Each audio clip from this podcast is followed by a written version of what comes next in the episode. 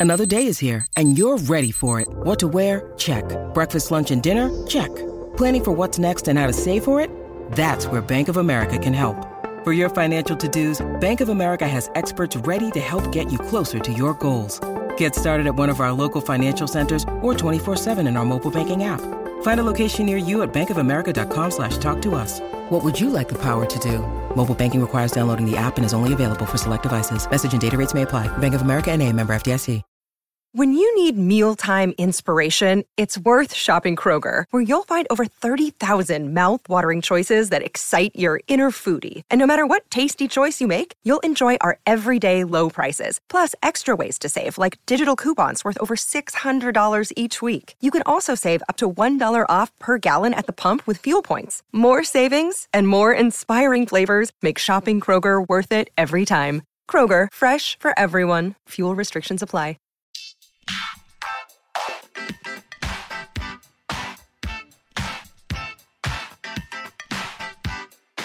Hi, everyone, and thank you for tuning in to episode 82 of Awards Chatter, the Hollywood Reporters Awards podcast. I'm the host, Scott Feinberg, and my guest today is RuPaul, the most famous drag queen in the world and now an Emmy nominee in the category of Outstanding Host of a Reality Show for his landmark program on Logo TV, RuPaul's Drag Race, which is now in its eighth season.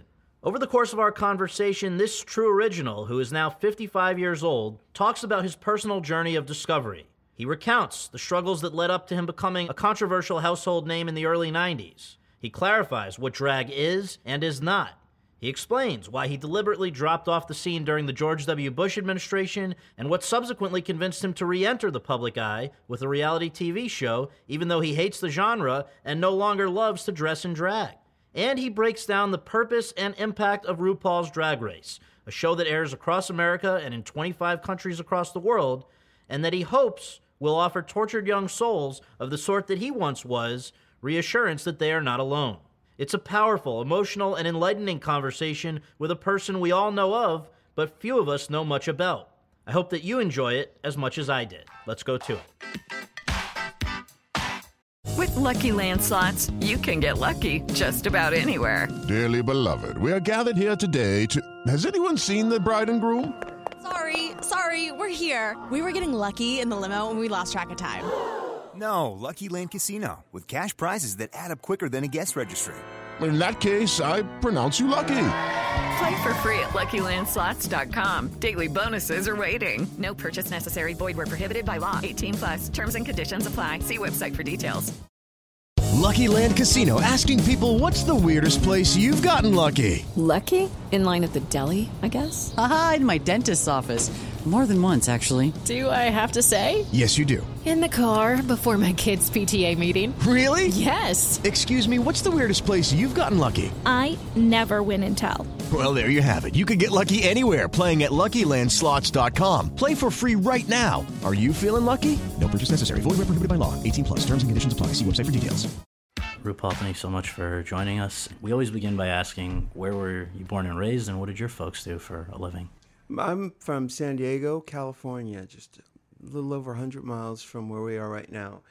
And my folks were these country ass people from Louisiana, and they were part of the probably the second wave migration of black southerners to either the north or to the west.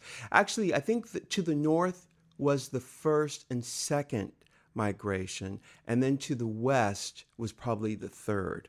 My mother, ultimately, she worked for Planned Parenthood, and then that was after the divorce because before that, she, she I think she had some secretarial skills. Mm-hmm. But my father worked for McDonnell Douglas in the electrical wiring. They would make aircraft for the military. McDonnell Douglas, I don't know if they're still in business. You, it's hard. It's like with the record business and the movie business. Companies come and go and they merge, and I don't know what happens That's to them. That's true. Yeah. One thing that I read was that as early as five, it sounds like you knew that you were in some ways different from a lot of the other people you were around, and that you wanted out of San Diego. Is that fair to say? Mm-hmm. Absolutely. Yeah, I wanted to get the hell out of there.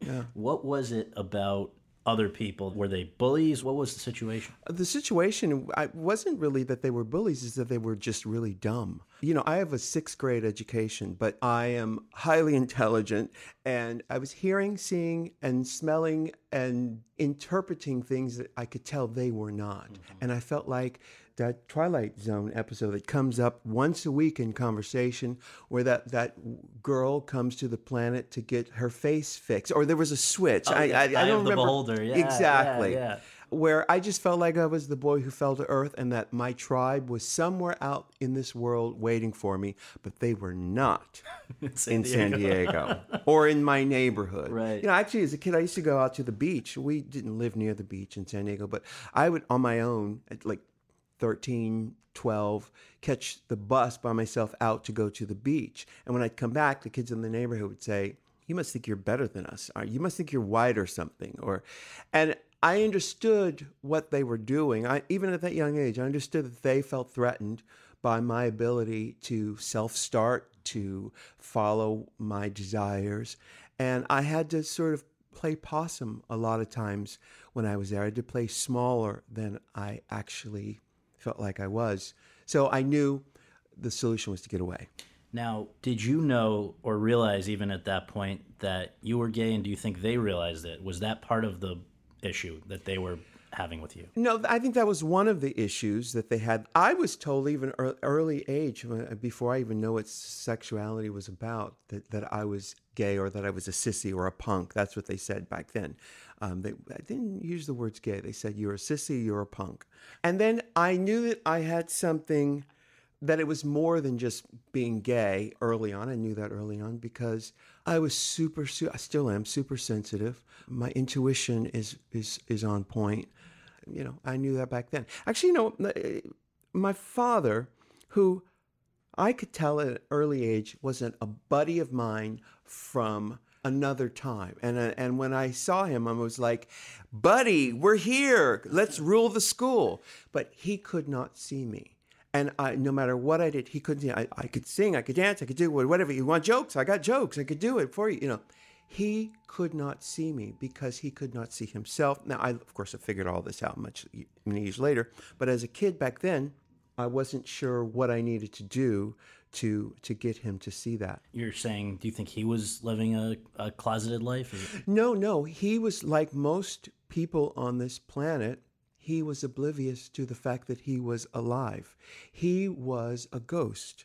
And most people are not conscious of the gift they're given. Most people get the script or the role that they're supposed to play and they play it to a T and they can't figure out why they're so unhappy.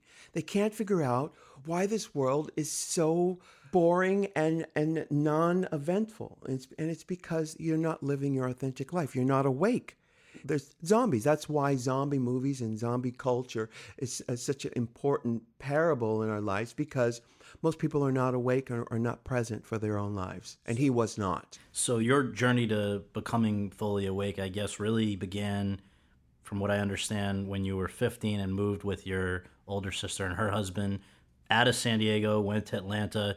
What happened in Atlanta that sort of changed your perspective on things? Well, first of all, I, I was always fully awake. That was the problem. It was like being on an operating table and saying, Doctor, I could feel that. Yeah. uh, the anesthesia's not working. So uh, at 10 years old is when I got into drugs and alcohol, and I was a, a wake and baker for years. So my solution as a kid was to try to anesthetize myself like I sensed that everyone else was, and to sort of say, you know, wake me when this is over because I'm not digging this. But when I moved to Atlanta at 15, it was sort of like my bar mitzvah because I got to meet my tribe. But well, be, but before that, I knew my tribe existed because in San Diego on public television, PBS, Monty Python would come on.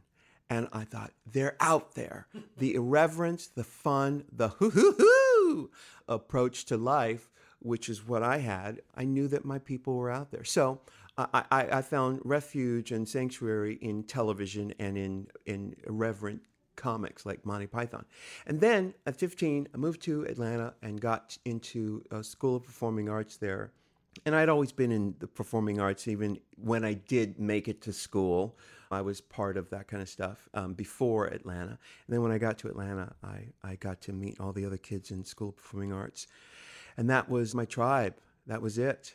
And so you were making low budget films and music and all kinds of things there that were sort of creative outlets for you. Oh yeah, yeah. I've always been creative, but when I found my tribe is when uh, we really got to get into motion, and I, we would do, you know, movies and do whatever. Every, anything that was creative, we would do it, and it was great. How did you first learn about the world of drag? There wasn't a RuPaul to show you the way that you know for a lot of people you've been integral to their process of discovery so for you what how did how did you learn about things well first of all it, even as a kid i understood that you're born naked and the rest is drag i understood that everybody was playing a role and that that's why when i finally saw when i was a kid i saw annie hall and the character Alvy, Woody Allen's character, talks to people on the street at random, and they say, "Well, the problem," and he'll just bring up a conversation, and they start talking like they break the fourth wall. And I always felt that way as a kid. I always thought I wanted to say to someone, "Are you seeing what I'm seeing here with the with how this is all a facade?" But I couldn't get anybody to to break the the fourth wall, so to speak. So drag, it was a natural extension of that way of looking at the world. It wasn't necessarily male female, it was just role playing, it was just clothes. And when I found my tribe, they had the same viewpoint, which is this irreverent, breaking the fourth wall storyline. You know, I'd seen drag in media. I mean, Bugs Bunny was my first introduction to drag, and, and even his approach to it, which was, which was a tool to get what he wanted out of it. And mostly it was he was winking as he did it. He was being funny. And when someone would be chasing him and they'd, I guess it was um, Elmer Fudd, is that who That's chased probably, him? Yeah. He, Elmer would open the door and Bugs Bunny would turn around, covering his breast and, and groin area and go, ah, you know, and scream. all, all the while winking, knowing that that would make Elmer Fudd close the door real quickly and go, "Oh, I just done something wrong," buying Bugs Bunny more time. Right. Brilliant. Yeah. But and you know, in cartoons, traditionally in our culture, my tribe, the irreverence mm-hmm. ones, have been able to sneak in subversive wink wink ideology into pop culture because the unwashed masses, if you said it to them point blank, right. they would burn you as a witch. So this is the way we've been able to get that information into pop culture. So so Bugs Bunny was really my was first introduction. That is so interesting. Now, do you remember the first time that you dressed in drag and also how you felt versus the way you felt when you were not in drag? Do you remember what was there an event that started it?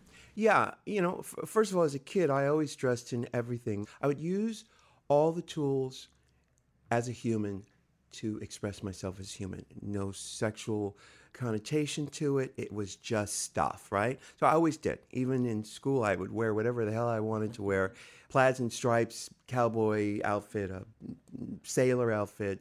You know, I wouldn't, I wouldn't wear my sister's clothes, but my, my sister Renetta told me that even at four, I would run around the house in her dress and things like that. I just love the And your the parents textures. didn't give you a hard time about that or things They like were wrapped up in their own vampire drama that that didn't involve us. We were just bit players in their bigger drama, which is a whole nother story. Sure.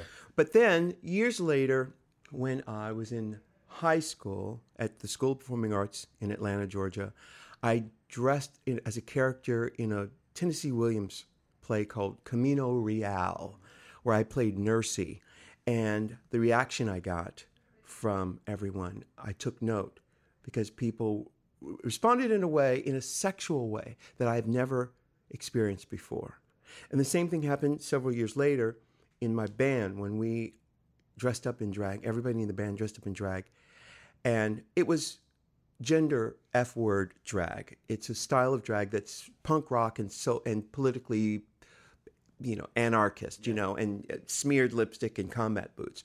But the reaction I got was very different from anything I've experienced. It was a sexual thing, and people have never s- seen me as a sexual being. But in drag, for the first time, I could see that sort of glazed over look that men get when they become sexually interested, which is A, very scary. and, then B, very powerful because you think, hmm, I thought, huh, I could use this somehow. Yeah. And that was, th- those were the benchmark touchstone areas of my first uh, uh, forays into drag. Now, you have spoken about drag in a sort of historical context that I thought was very interesting. You said drag has been represented through the witch doctor, the shaman, the court jester, and the purpose of drag is to remind our culture to not take itself so seriously. Was that context stuff that you had early on, or is that now looking as you know as you've become so associated with it and you've been in, involved for decades? Is this stuff that you've learned along the way? It is. I learned it along the way. I, I intuitively knew it uh, early on as a kid, just because I knew of the power of clothes and how you can, how people are easily manipulated by what they see, what the the the facade of something is. I understood that. But as I got into it and as I discovered it, I understood how it has been that tool throughout the ages. You know, I had my own sort of come to Jesus moment with drag when I decided to go from gender F word style of drag into glamorama or because first of all it started with when i moved to new york and i needed to really make money i needed to make money as a go-go dancer. So i went from gender gender fuck style of drag into what i called my black hooker soul train dancer style of drag which was very sexy. I, I decided to shave my legs i shaved my chest and put in you know boobs and not fake boobs, but you know, yeah, yeah. push up bra and right. socks and all that kind of stuff. And I, I was saying I'm gonna, I'm gonna go for the tip money, and I made my living go-go dancing and hosting and lip syncing songs in clubs in New York. But it felt weird initially because it, the sexuality of it and it just felt like I crossed a line. So I had to reconcile that and also understand where my apprehension in approaching that had come from. So, in discovering the history of drag, that's when I realized that drag was what the shamans and the witch doctors and the, even the court jester, which was there to as a constant reminder to people that this body is not who you really are. This body is a manifestation of, eh, you know, actually, we don't even have words in the English language or in any, any language that describes exactly what we're doing here on this planet. We are the manifestation of the power of the universe. That's as close as we can get to describing what we humans are doing here. But intuitively, deep in the recesses of our bodies, we know what we're doing here. We've just momentarily forgotten you know? And that's what drag is there to remind you of the source. Now can you help me understand one thing? Because i i think it was maybe a year or two ago saw a broadway production that harvey fierstein put on. I think it was casa valentina actually. And this was about men, oh yes i remember know, that you know yes. Yeah. so i guess in that case it was you know decades and decades ago where men who desired to be dressed as women, the only place they could do that was to go to sort of a resort where there they were able to do it without any concern of repercussions. Often their wives, whoever didn't know about it, sometimes they came along with them. But my question is for you was it ever an, a desire to pass as a woman, or you were always more interested in a performance element of acknowledging that you were a man being a woman? Right. No, it was never about being a woman at all. Woman has no that's yeah. Eh, is not ever a part of the thing. It was always about fu to society. This is this is the la- in a male dominated culture. This is the greatest taboo you can do. This is the thing that boys are not supposed to do in a male dominated right. culture. That's what it was really all about. And I know for the Casa de uh, Casa Valentina. Yeah. yeah, that is that's more of a fetish storyline, and it was never a fetish thing for me at all. I it was something that I stumbled onto that I realized I could do really well and make a lot of money at it, and and it was also. Uh, initially, as something to say, it was the Reagan era, and it was saying "f you" to the Reagan era, right. and all of that kind of stuff. And even as a kid before that, it had more to do with playing with all the colors in the crayon box. Then me understanding that other people interpreted me in a sexual way was there's a sort of sense of power there Was with it straight men that were fine? All men. All men. we you and I are both men. Yeah. We both know that ultimately any hole will do. So you're talking about the setting the timeline. This was in the 80s, where early 80s you're still in Atlanta. You were becoming a sort of a local celebrity, right, Mhm. through cable access programs and and clubs. Clubs, yep. Then 87 you moved to New York as you just mentioned and there it was go-go dancing in the East Village at different parties, right? Mhm. So what was as you see it the big break? I heard about something where in 1989 you were in the Love Shack music video. Mhm. Was that to you a, a big break at that time? Definitely, yeah. Well, before that, I moved to New York the first time in '84, and I stayed for six months, and the city promptly spit me out because it was a it was so hard. I was sleeping in Central Park, on the piers in in the West Village, on people's couches, you, you name it, and it just didn't stick in the. ci- So I had to go back to Atlanta, and then I moved back to New York in '87, and that's when I've been there ever since. The real big break was in 89 when i moved back after my saturn returns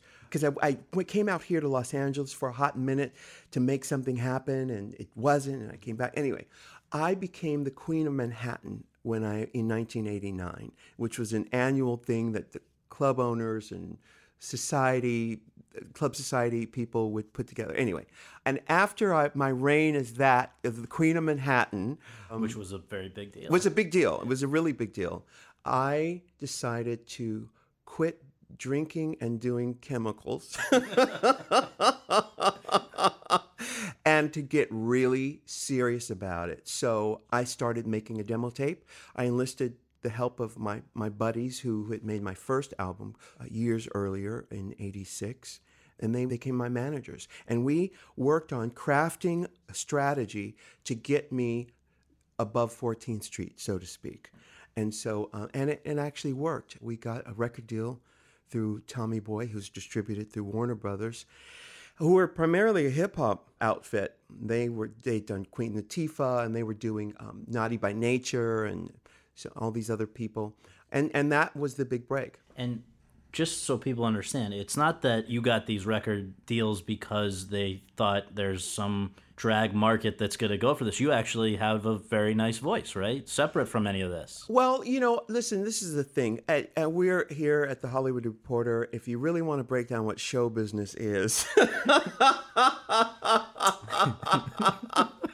you know, most everyday ears really can't hear this conversation. You know, we, we could we could talk shop, but show business talent is probably number three on the list of things that allow you to make it in show business.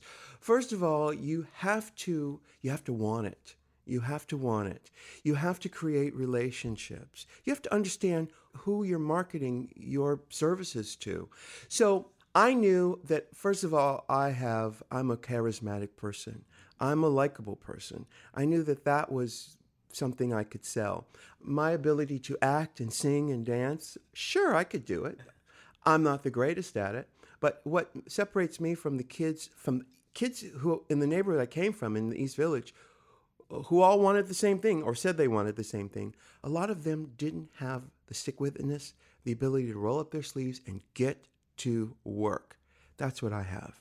I am ambitious. Also, I can strip away the facade. And this is from my drag history and my, my history as an outsider looking in. I understood what it would take to get me the secret combination, the chemistry combination to make it work for me. So, yeah, I can sing, I can dance, I can do all those things. Am I the best? Oh, hell no. but when you look when you look at the biggest acts in the history of show business, a lot of them, honestly, not the best singers, not the best actors. Just showman. They are showmen and they know what they're selling and who they're selling it to. So the thing that you were selling that really got bought to run with this metaphor was Supermodel. You Better Work, the first big album and single out in late 92, and that just blew you up, right? Yeah. Suddenly you're a guest on Arsenio Hall, you're on MTV, you're you've got your own show on VH1.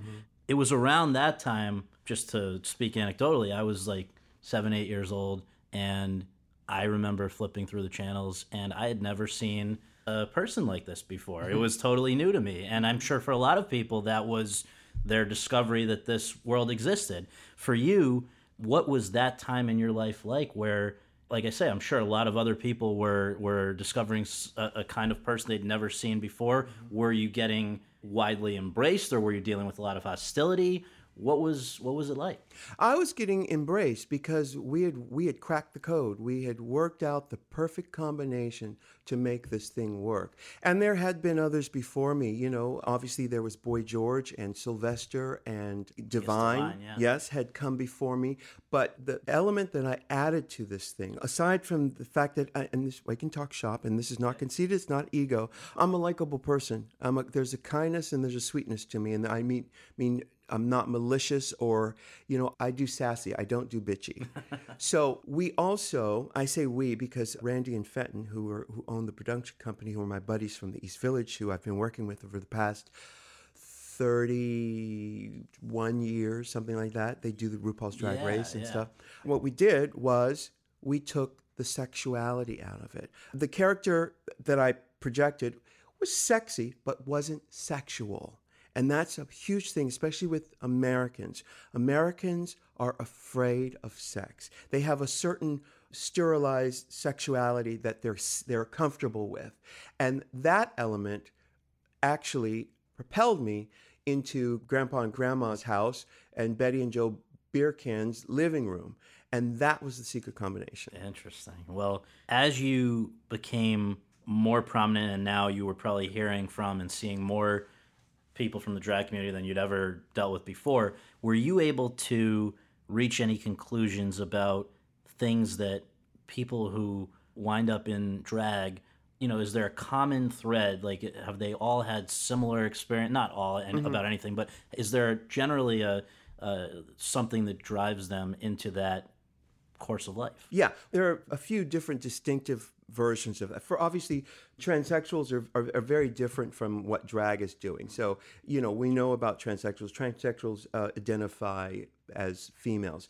Then there are cross dressers or who are into it for the fetish of it. And then the drag queens, which is the category that I fall into it. We are the FU society kids. We're the ones who are breaking the fourth wall and who are saying, you know what? You guys told me to do this and that, but I'm going to do this out of of a punk rock anarchist state of mind. That's that's where that's where I sit with so it. it's l- less anything to do with sex than it is about you know you could just as easily be like you're saying a punk rock musician it would be the it would be that's more similar to where you're coming from than a transsexual person is Oh yeah, yeah. Well, transsexual, in fact, is kind of the complete opposite because uh, drag queens are saying um, identity. Ha! um, transsexuals are saying identity is very serious to me, and I need you to understand what my identity is. But you know, on the other side of that, the complete other side of that is is where drag sits, which is identity. We're shapeshifters. We're doing this out of out of actually paying homage to the source or why we came here in the first place, which was play with all the toys, color with all the colors. Let's do it all. No, no judgment. No, you know. But the truth of who I really am is, is I am of the source. Another thing that happened as you were growing in prominence, I think, was that you were sort of expected by some people to be the ambassador of the drag community. You're gonna, and I know uh, from reading other things, it would potentially, it would sometimes get grating when you've got Barbara Walters or somebody asking you to constantly explain some of the things that we're talking about. But I think almost for in in their case, it wasn't coming from a place of curiosity. Always, it was almost like trying to get you to make a headline or something. It seemed like it was it was fishing for stuff. What was your experience being covered by the media? Did you feel that you were treated fairly? I don't care about being treated fair. I, that's the- you know that's that's their thing. You know, or being taken seriously. I'm an entertainer. I'm here to go to to tell jokes and to entertain. Ultimately, though, um, certain uh, news outlets had their own agenda that they wanted to use me as part of. Even even some of the gay rights groups wanted to use me to uh, for their part of their agenda. And you know, that's not what I'm here for. I'm first first and foremost I'm an entertainer. And if somebody could get some insight into life or some some joy or or uh, some release in their life from my experience, I say right on. But I had to always remember that my my mission statement was A, I'm a human being and I'm here to live my life. And B, I'm an entertainer. I sing songs, I, I act, and I, I, I, perform. So the political aspect of it, you know, that's that's that's the, the least of, of what I'm here for. But my experience with all of that was I had to keep myself centered. And I, I during the Bush era, I, I got a, I really got fed up with having to explain so much. So actually, I retreated for a while. I, I needed to take time away from the business to really get back to the source of why I want to do this in the first place. And reading about that, I understand that it was even a few years before George W. Bush came into power in 2001 that you started to see signs on the wall that things were not going in a great direction in terms of the way that people in drag were being treated or regarded or whatever. I mean, there was one thing where you talked about going on Hollywood Squares, I think in the late 90s mm-hmm. and it was mm-hmm. just it was just an uncomfortable experience. I could feel even with the audience, there was a shift. I could feel that. And I thought, "Hmm, that was the moment I knew I'm gonna I'm gonna take some time away from this. What do you think had changed? You know, humans they react to things in waves. It's interesting to watch them. Let me just back up. You know, being this kid who felt like I fell to earth, I knew that I didn't really fit in. So I thought, you know what? I'm smart. I can figure this out. I'll figure out how to fit in. So I did my research as a kid. I'm a young kid at this point. Did my research and I thought, okay, I got it. I, I know how to do it. And now that I know how to do it, I want nothing to do with trying to fit in. Right. Because humans are, it's like lemmings. People, they're like sheep. A lot of people don't have their own point of view. They're focused on what the group, a group mentality is. And I never wanted to be a part of that.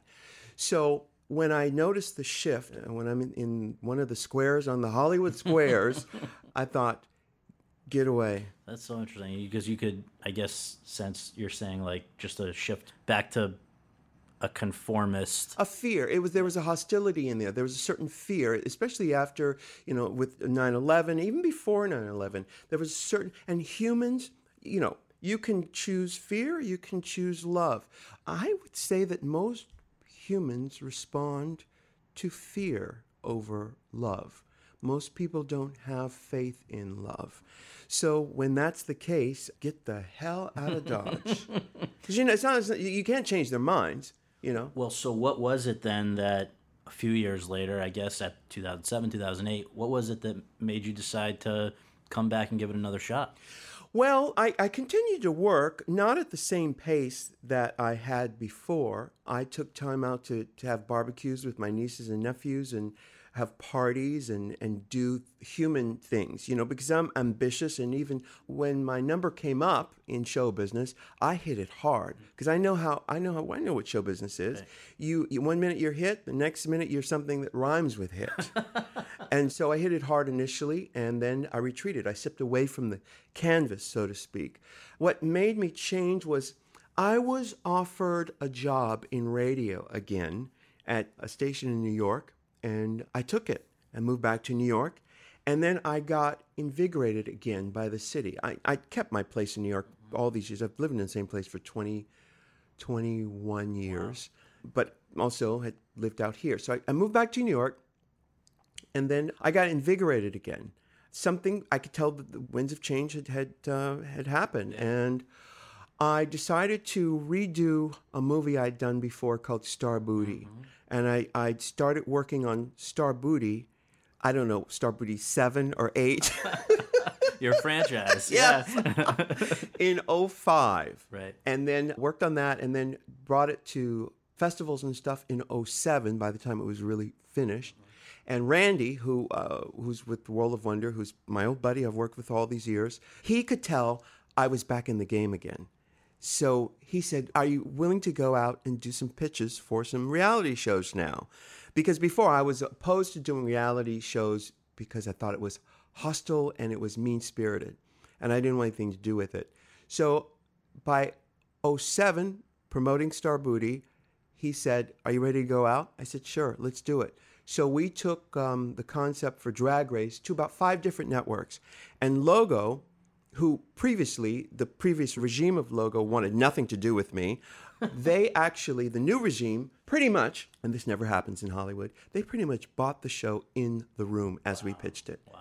And that never rarely ever happens. Now, is Logo an offshoot of VH1? Is They're an offshoot of Viacom, and VH1 is an offshoot of Viacom as well as MTV and several, and even CBS yeah, is part Paramount, of that. Yeah. yeah.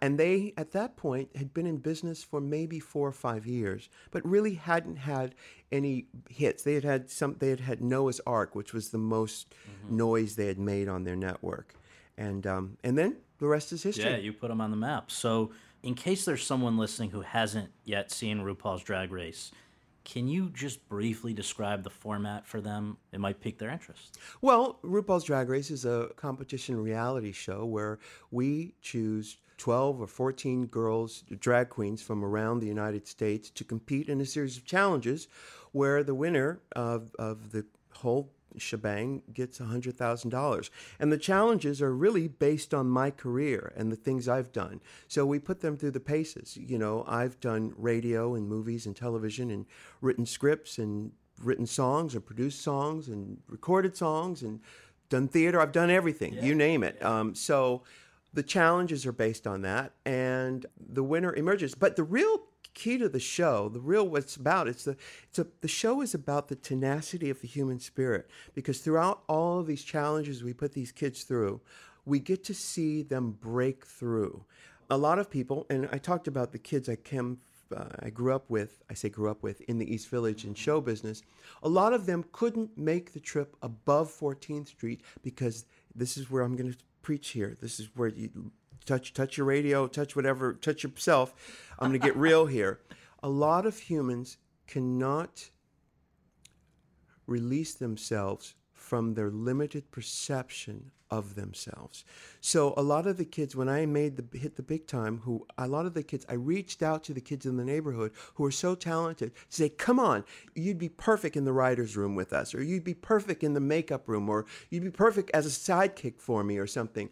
They couldn't make that step because they couldn't leave behind their limited perception of who they thought they were. You know, somehow they felt they felt I'm a starving artist and that's what I am. And so that's what they'll be forever and ever. They couldn't transition into their higher self. And that is the crux of our show is to watch people make that breakthrough you know, some people will have a comedy challenge on RuPaul's Drag Race, and some people say, but I'm not funny. It's like, well, if you say you're not funny, then you're not funny. But I see that you can do this. The, re- the reason you were chosen for this competition is because I could see that you've got it. And that is, again and again, that's the resurrection that I have had throughout my life. Even the kids going back to me going to the beach and them saying, You think you're better than me? What they were actually saying in real, they were saying, You are better than us. I think you're better than me. That's what they're saying. So, anyway, that's what the show is no, about. That's great. And is it tough for you because you really get to know these people? Is it tough when the time comes at the end of each episode and it's either, you know, Shantay or sashay away? Is that a tough thing to have to tell somebody? Actually, you know what? It's actually not, and I'll tell you why. Because this is show business. Yeah. The fact that they've got on to the show, they're already a star. And even in life, lots of tragedies, lots of in show business, in life, lots of horrible things happen. Sometimes in my life, the most horrible things that happen turned out to be the best thing that could have happened. You know, in this life, we have to say goodbye to certain people, loved ones, family members. The fact that they've gotten to live this life in the first place means they're a winner. And the same as a, on our show. You get to be on the show, you're a winner. And that's how you look at life. You have to see it from, I like to call it, you have to hit the Google Earth button. You have to hit that Google Earth button to see the whole landscape, to see what's come before, and then you have a proper perspective. You know, it's better to have lived and loved I mean, what's It's the better Tennyson? loved and lost than never to have loved it all. Loved it So, uh, all. yeah. I think that's Tennyson, right? Yes, exactly. Right on. Yeah. And that's what it's all about. So at the end of every episode, you repeat the same mantra. Can you share what that is and why it's important to you? I say, if you can't love yourself, how in the hell are you going to love somebody else? And it's important because the act of loving yourself, learning how to do it, is a daily process. It is, I do, in the, this morning I got up at 55 years old. First thing I do is I stretch. I stretch because being flexible, both figuratively and literally, mm-hmm. is really what will keep you viable and, and young on this planet. Then I meditate. First, I got to say, first I pray. I pray. What do I pray to? I don't. It doesn't matter. I don't need to know what it is. I'm not a religious person. The act of prayer to is is really is acknowledging that there's a force greater than yourself, and it's a way to decode and unhinge the ego. I have to figure a way to uh, override or N-word rig my ego and turn it off. So that's what prayer does. Prayer says there's something beyond me. I'm not making the waves go or the weather. Anyway, the next thing I do is I meditate because that's hitting that Google Earth button where I get to hover over myself and I get to say, "Oh, look at my thoughts. Interesting. Look at me. Look where I am. Look where I've come." See the whole landscape. A lot of times I'll see this morning I saw Earth. I saw it there, just sitting there in this vast darkness, this light darkness, this thing. And there it is, unchanged. It looks, from that perspective, it looks the exact same as it did when I came here. So all of the Michigas, all of the the stuff I put up with with the traffic, it's like, lady, the light is green, go. All of that Right, stuff right. means nothing from that perspective. So that's what I do in the morning, and that's that's how I start the day, and I, and that's part of loving myself. I have to remember I'm an extension of the power that created this whole universe. You and me, we are not separate from one another. We are one thing. All of that stuff I have to remember. That's why my favorite, one of my favorite books is Animal Farm because the book is really all about how humans forget. We forget. Forget what, what, why we had a revolution in the first place, or what's really important. And what's important is to have fun with all the toys on the planet. Don't take life too seriously.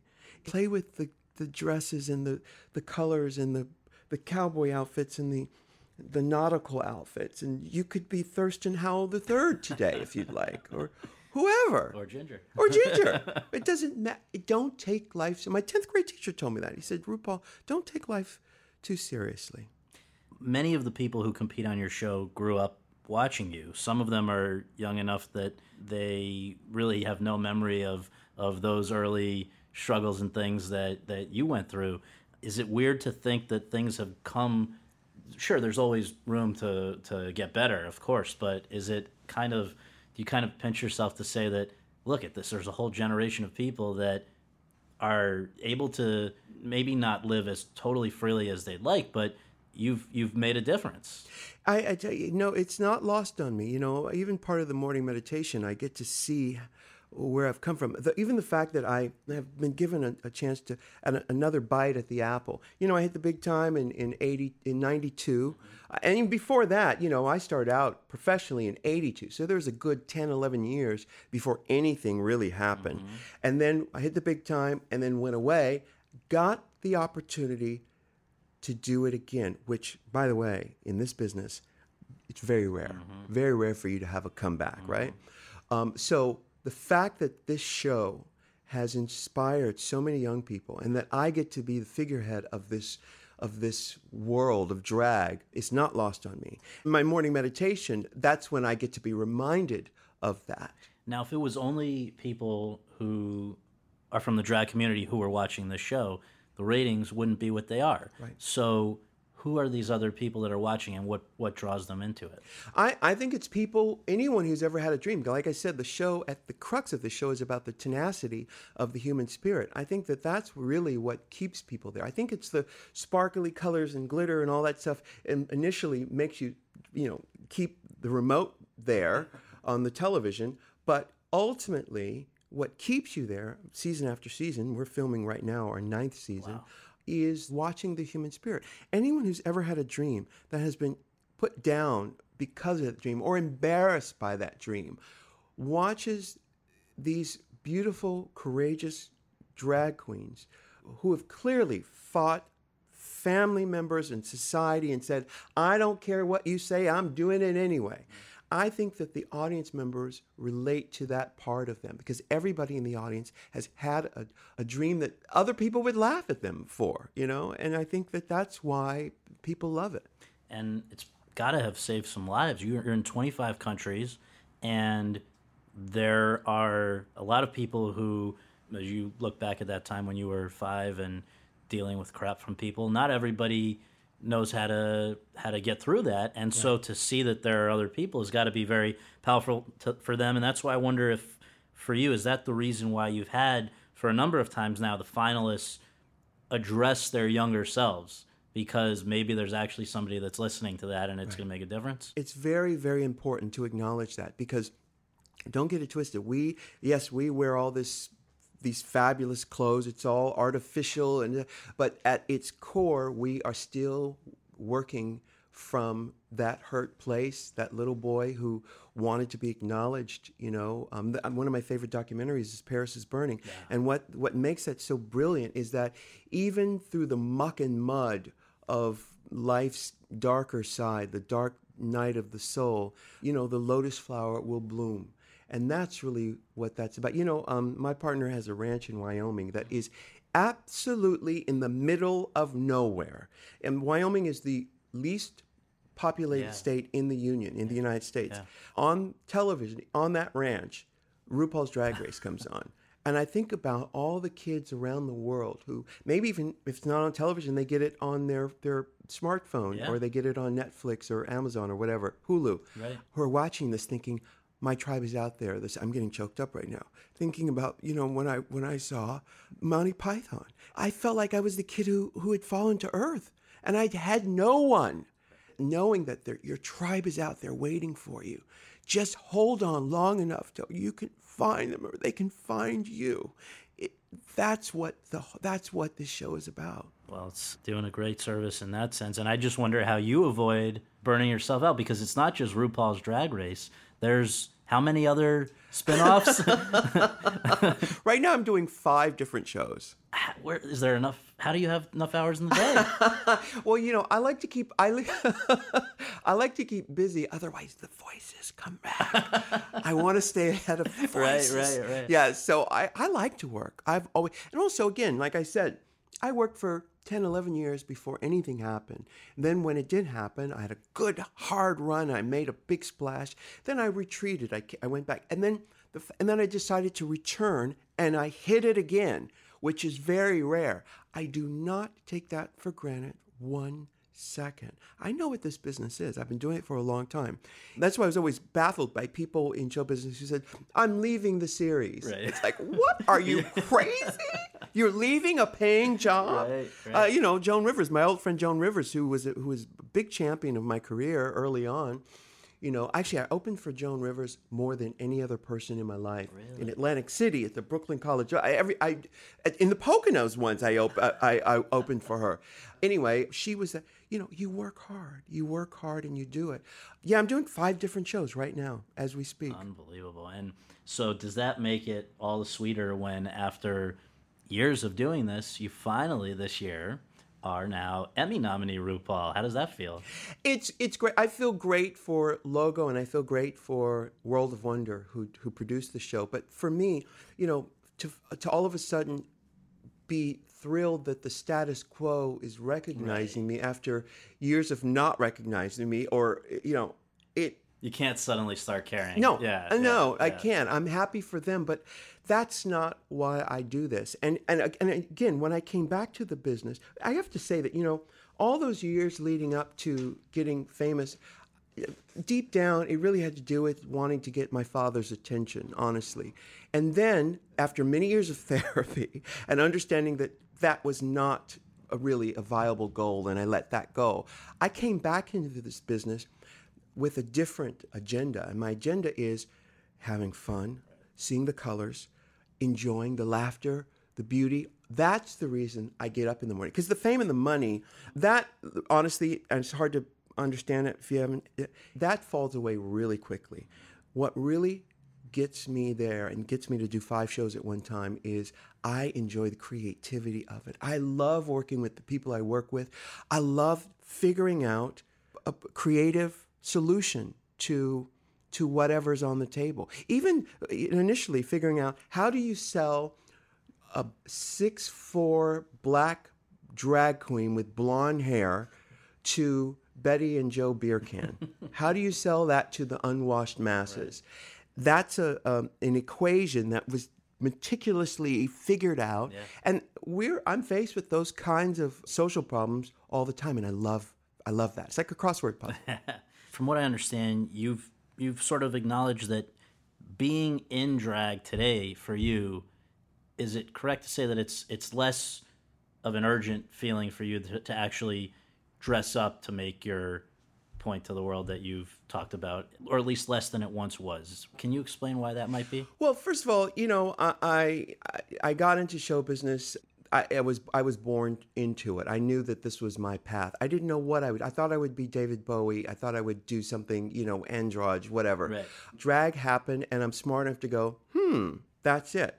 Took it but it was never like a fetish or something that I needed to do. First of all, I loved all the colors in the crayon box, so clothes, sure, wear them all, but had nothing to do with a desire to be a woman or anything like that. So for me, it's it's a business. It's a business. So you won't see me in drag if I'm not getting paid.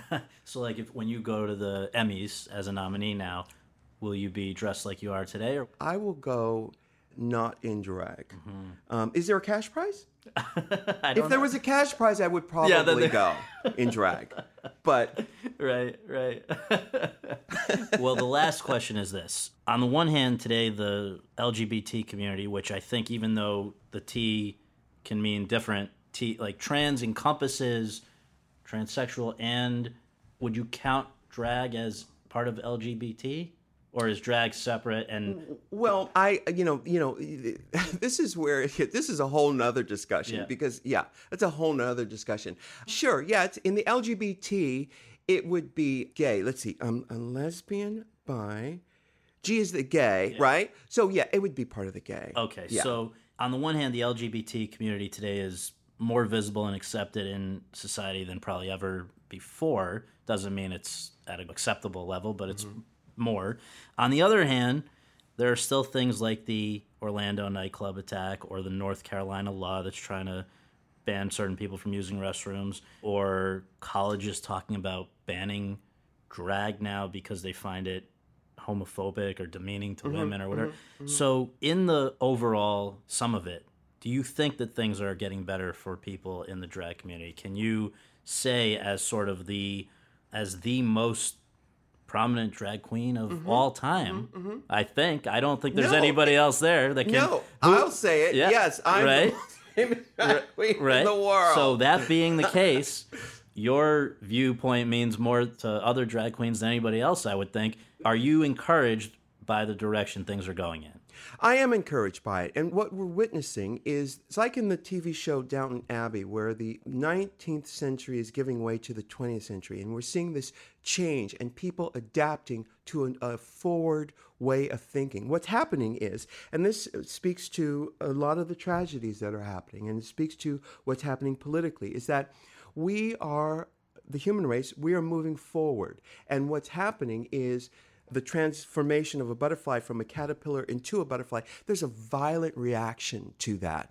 Some people are resisting this forward movement that's happening, and they are resisting because they don't want to be present for their own lives. They want to be stuck back into the bliss of ignorance and w- without having to care about other people's feelings. And that's what we're witnessing right now. It is getting better, but it will probably get a lot worse before it, it lands because this transformation of the human race into its higher self is not easy, and a lot of people will resist. That's why uh, politically what's happening with Trump right now, There are so many people who are on board with him because they feel left behind, and they will be left behind. And they want to go back, make and America they want to great again, exactly, right? That's well, exactly. Well, anyway, it's a it's a real privilege to get to talk to you, and I thank you for being so open and also tolerant of my ignorance about some of this. I'm oh, trying to learn. Please, so. please, you're immense. You're, you're a gorgeous person. Thank you. It's a treat. Thank you.